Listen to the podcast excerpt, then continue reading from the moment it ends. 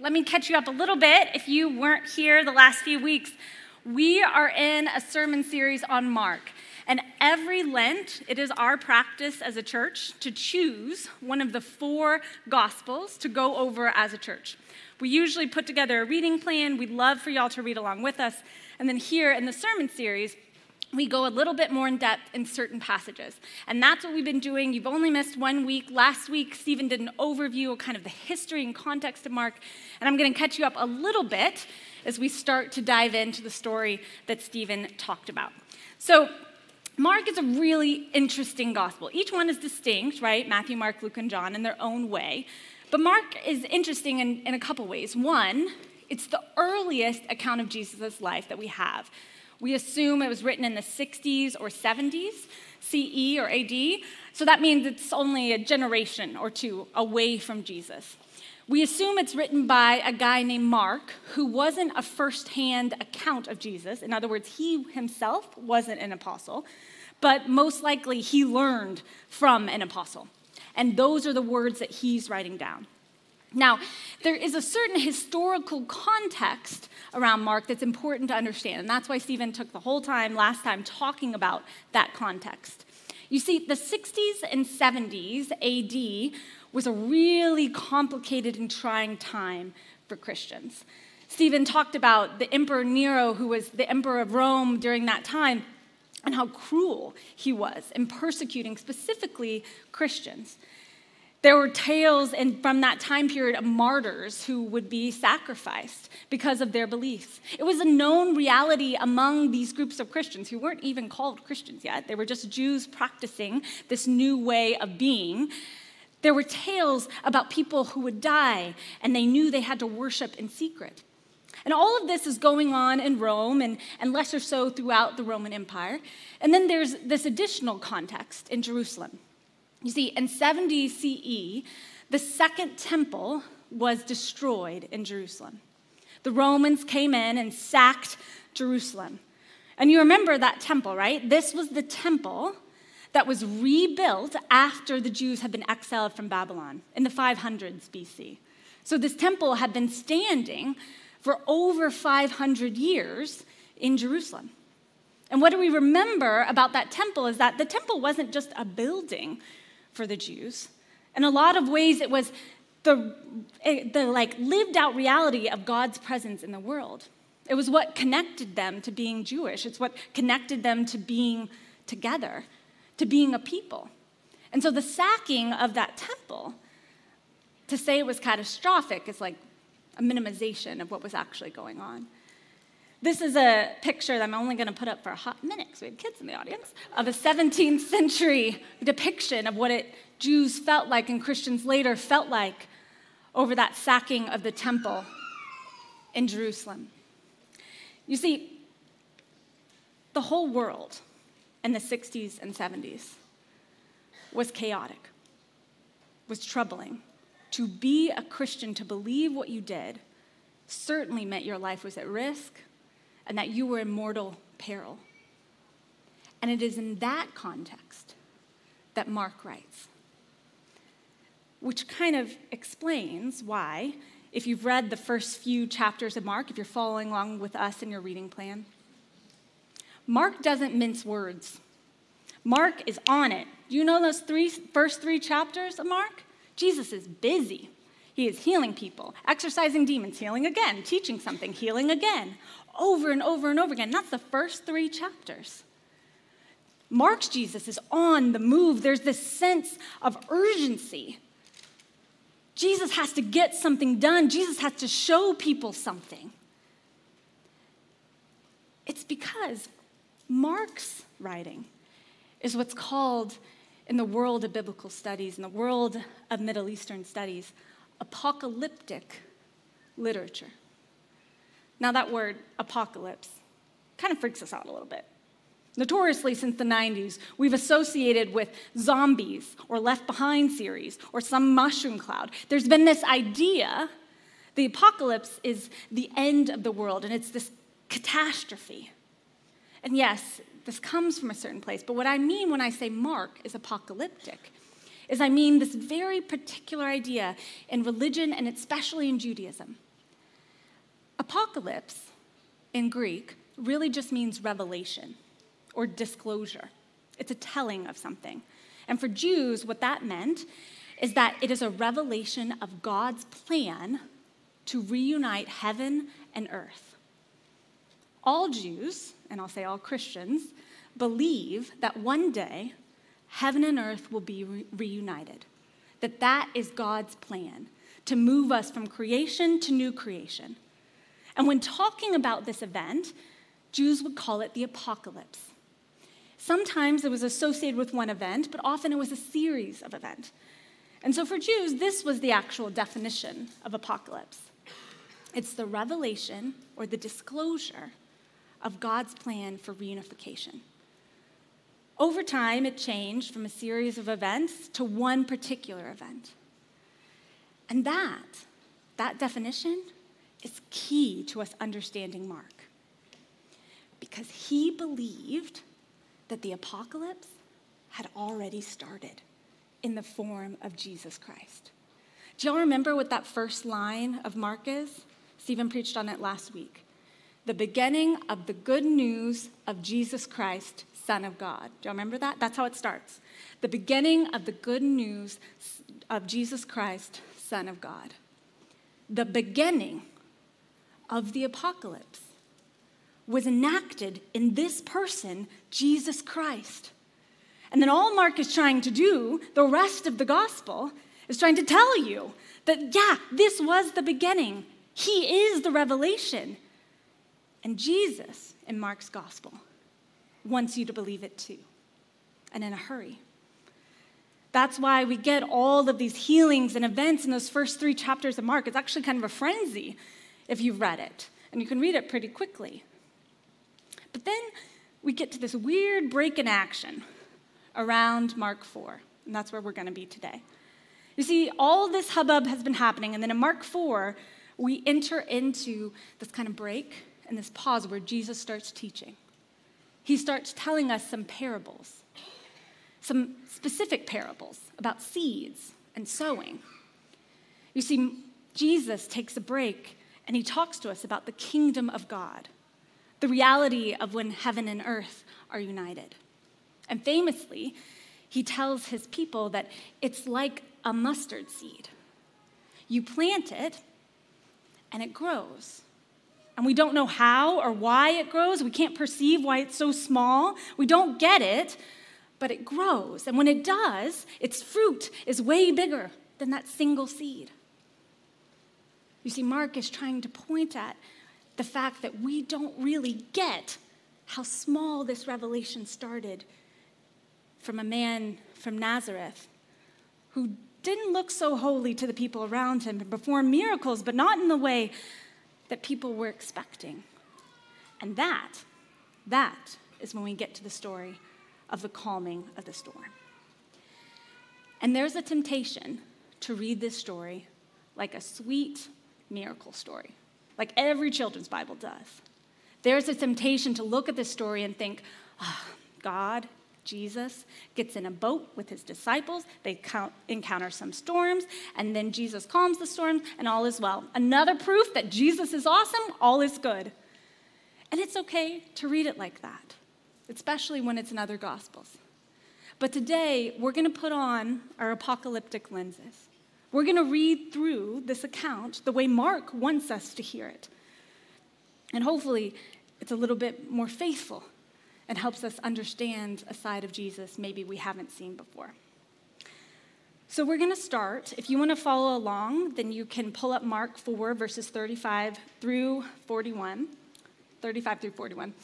If you're really cool, you brought your scripture journal. That's not required. But if you if you want to, you can, or you can pull it up on your phone. And we're going to go verse by verse. And some of this is a little different than how we normally preach. So I just want to give you that warning. So let's start with 35.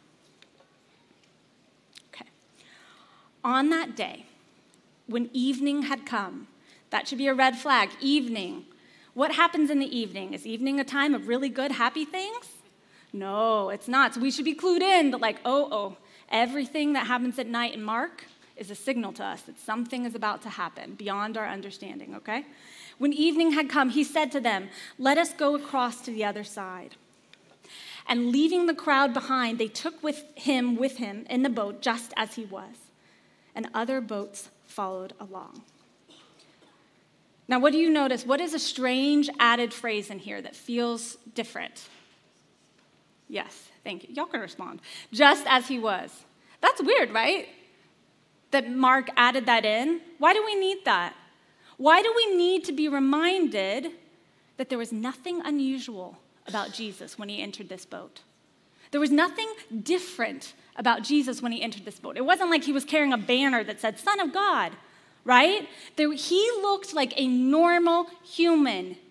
He was simple, he was just a person, he was, dare I say, like a mustard seed. We can't quite figure it out, but he was just as he was. And the other boats followed along. And then gale force winds arose and waves crashed against the boat.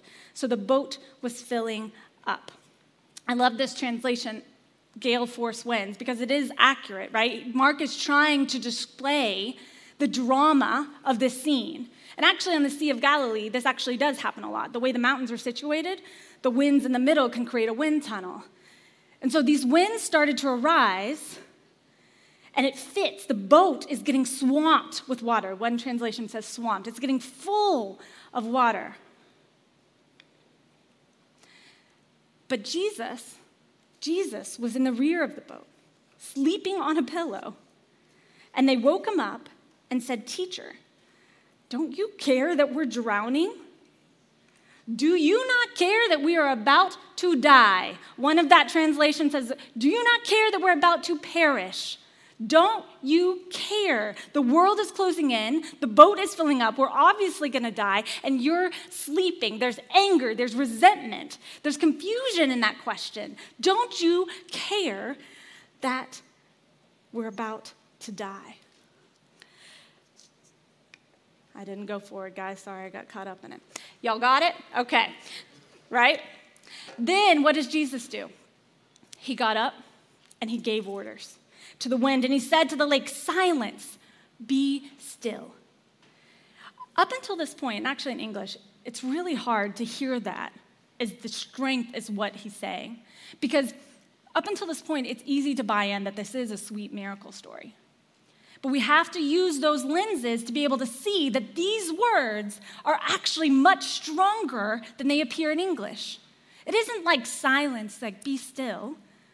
It actually better translates into like a muzzling, like a complete silence. And the one time that we hear this is actually, we've already heard it in Mark before, and you know what it is? It's when Jesus exorcises a demon out of someone. He says the same thing to the waves that he says to an unclean spirit. That should make us hear this story differently. In essence, what Jesus is doing to the wind and to the waves is nothing short but an exorcism. We're supposed to see the wind and the waves as something different than what they actually are. Because Jesus isn't actually rebuking the weather. Jesus is rebuking the evil that the weather represents. And y'all, I know, I know we don't talk about evil a lot in here. And I know we don't talk about dark powers very often in here. And that's okay. But if we want to read this faithfully, then we have to live in the reality of how Mark sees this. Jesus is not calming a storm to appease his disciples. He's telling them that there are powers in this world that are evil. There are powers in this world that they just distort. There are powers in this world that lead us to greed, ignorance, that lead us to complacency, to lead us to injustice. And we know this evil whether we call it evil or not. The diagnosis of someone you love, the loss of all of your money in the stock market, the, the idea of what is politics and the government right now, all of it has dark powers that exist. And to all of that, Jesus is saying, Be silent, be still. And they obey. Not just like kind of obey, but the sea is perfectly calm. Not a little quiver, not a little breeze that escaped. Perfectly calm. All of the powers and the evil in this world is under Jesus' thumb. And the story, it should have ended there, kind of, right? The story should have been like, great, Jesus is in charge of everything. We don't have to fear any evil. All the evil is gone. It could have ended there. That could have been our miracle story. But it doesn't. It doesn't. Because strangely enough, Jesus is trying to teach his disciples something in this moment. And he turns back to them, and Jesus asks them, Why are you afraid? Don't you have faith yet? Why do you fear and do not have faith? And I got to be honest, some of this is a little hard to hear because their fear isn't wrong. I mean, wouldn't you be scared? Isn't that the natural human response? When a boat is filling up with water, why then does Jesus act like they did something wrong? And I think the answer comes in the next and final verse.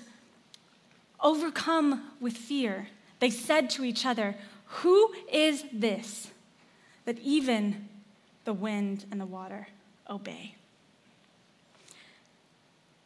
It's that question that we have to pay attention to.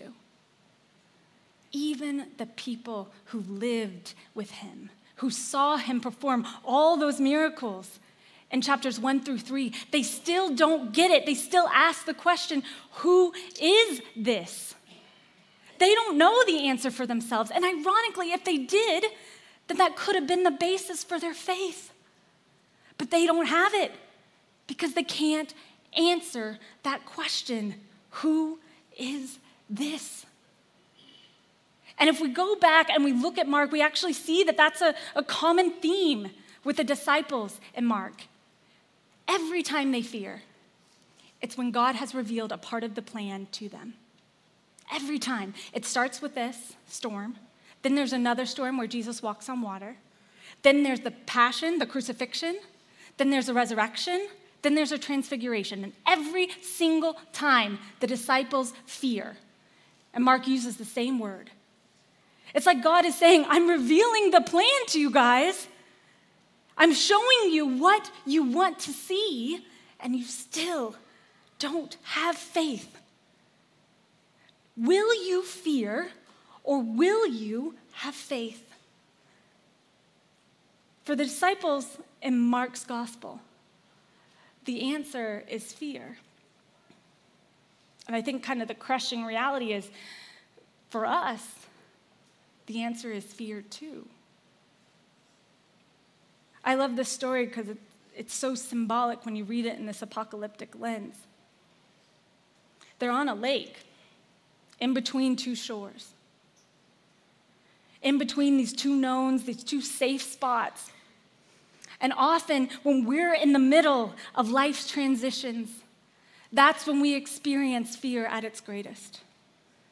That's when we feel like evil is creeping in on us, whether we call it that or not. The boat shakes with the way that your partner looks at someone else. Or the boat shakes with that loss of the job that you thought you were going to get. Or the diagnosis, or your kid getting kicked out of school. Every quiver makes you fear.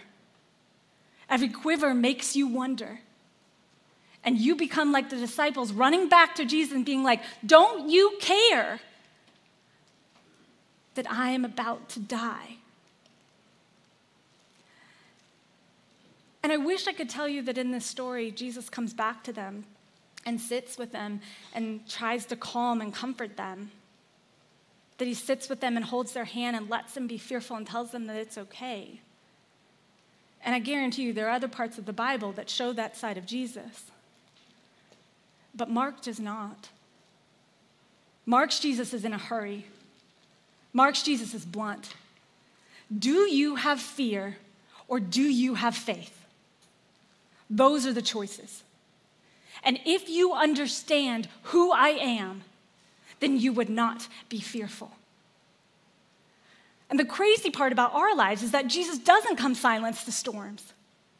Following Jesus does not mean and does not guarantee that you will not have a storm free life.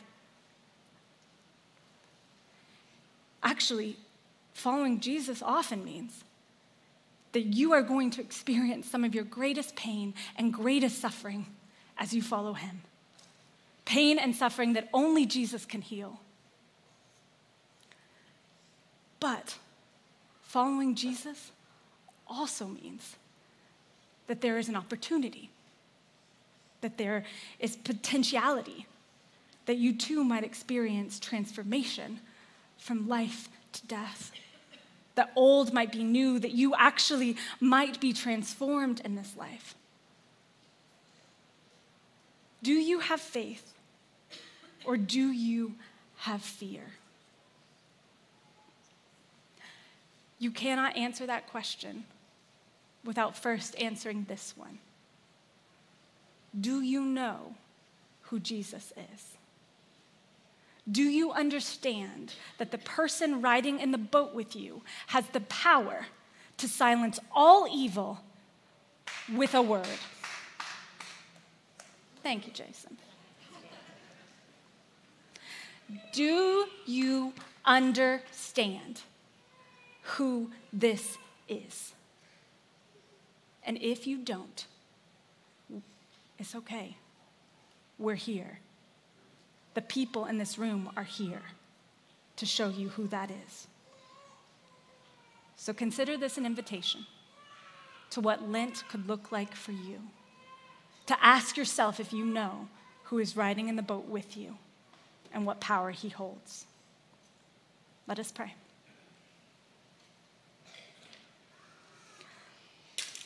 Holy Spirit, you are faithful beyond measure, and yet we still fear. We still worry and we still tremble and we still don't have faith. And on good days, we have less fear, but it's never completely gone. Lord, fill us in. Fill us in where we fail, where we wobble, where we come back to you and ask if you are really there. Fill in our doubt with faith. Give us people in our life who can speak to it even when we cannot. Jesus, silence the storms in our life. But maybe more important than that, let us turn back to you amidst them. In your name we pray. Amen.